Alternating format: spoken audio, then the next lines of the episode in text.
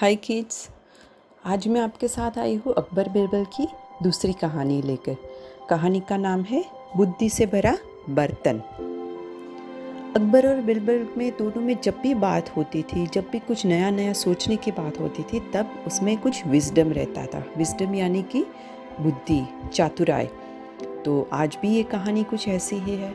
तो चलो शुरू करते हैं आज की कहानी। एक बार बादशाह अकबर अपने पसंदीदा मंत्री बिरबल पर बहुत क्रोधित हुए। कुछ ऐसे चर्चा विचर्चा में दोनों के बीच झगड़ा हुआ। उन्हें इतना खराब लगा, बुरा लगा कि उन्होंने बिरबल को राज्य छोड़ने और चले जाने के लिए कहा। बादशाह की आज्ञा को स्वीकार करते हुए बिरबल ने राज्य छोड़ दिया और एक अलग पहचान के तहत एक अज्ञात गाँव में एक किसान के खेत में काम करना शुरू कर दिया।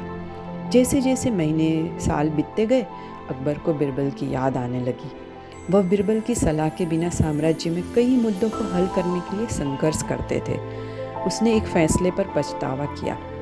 बिरबल को क्रोध में साम्राज्य छोड़ने के लिए कह तो दिया, बट अब उसके बगैर कुछ साम्राज्य में कुछ कठिनाइयों का सामना करना भी बहुत मुश्किल था। इसलिए अकबर बादशाह ने अपने सैनिकों को बिरबल को खोजने के लिए भेजा। लेकिन वे उसे खोजने में असफल रहे। बीरबल कहाँ थे, ये कोई नहीं जान पाता। अकबर को तब आखिर में एक तरकीब सूझी। उसने प्रत्येक गाँव के मुखिया को एक संदेश भेजा कि वह बुद्धि से भरा एक बर्तन सम्राट को भेजेगा।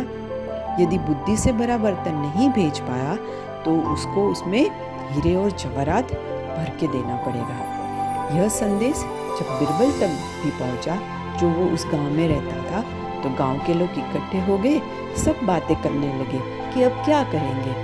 बुद्धि ऐसी कोई चीज़ थोड़ी ना है कि जिसको हम बर्तन में डाल सकेंगे। और अगर नहीं किया तो हीरे जवाहरात कहाँ से लाएँगे जो सम्राट को भेजने चाहिए? कि उस, उसकी व्यवस्था कहाँ से करेंगे? और वह सब ग्रामीण लोग एक दूसरे के साथ बातें कर कर सोच रहे थे। उतने में ही ग्रामीणों के बीच बैठा बिरबल थोड़ा मुस्कुराया और बोला, मुझे ये बर्तन दे दो। एक महीने के अंतर में मैं उसको बुद्धि से भर दूँगा।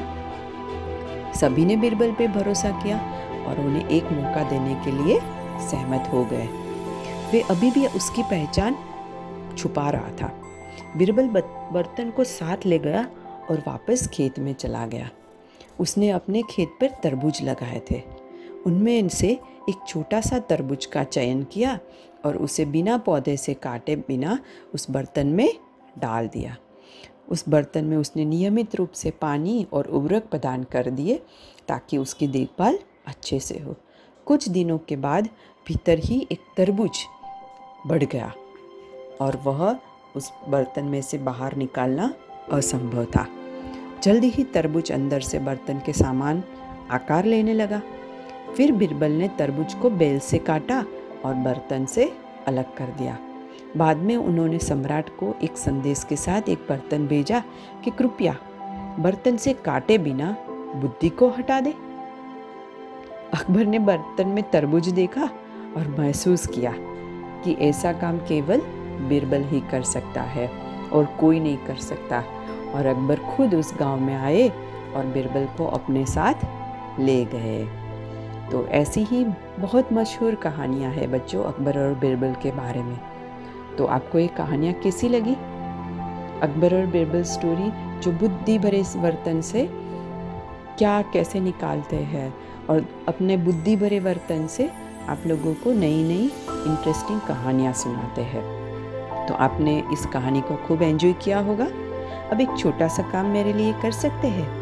आप मेरे इंस्टाग्राम फेसबुक या तो फिर व्हाट्सएप पे मुझे कमेंट्स में कुछ डालिए कि आपको ये कहानियाँ कैसी लग रही है। और अगर आपको ये बहुत अच्छी लग रही है तो आप अपने दोस्तों में उसे शेयर भी कीजिए। ठीक है दोस्तों? तब तक के लिए आप सबको goodbye good night and do take care of yourself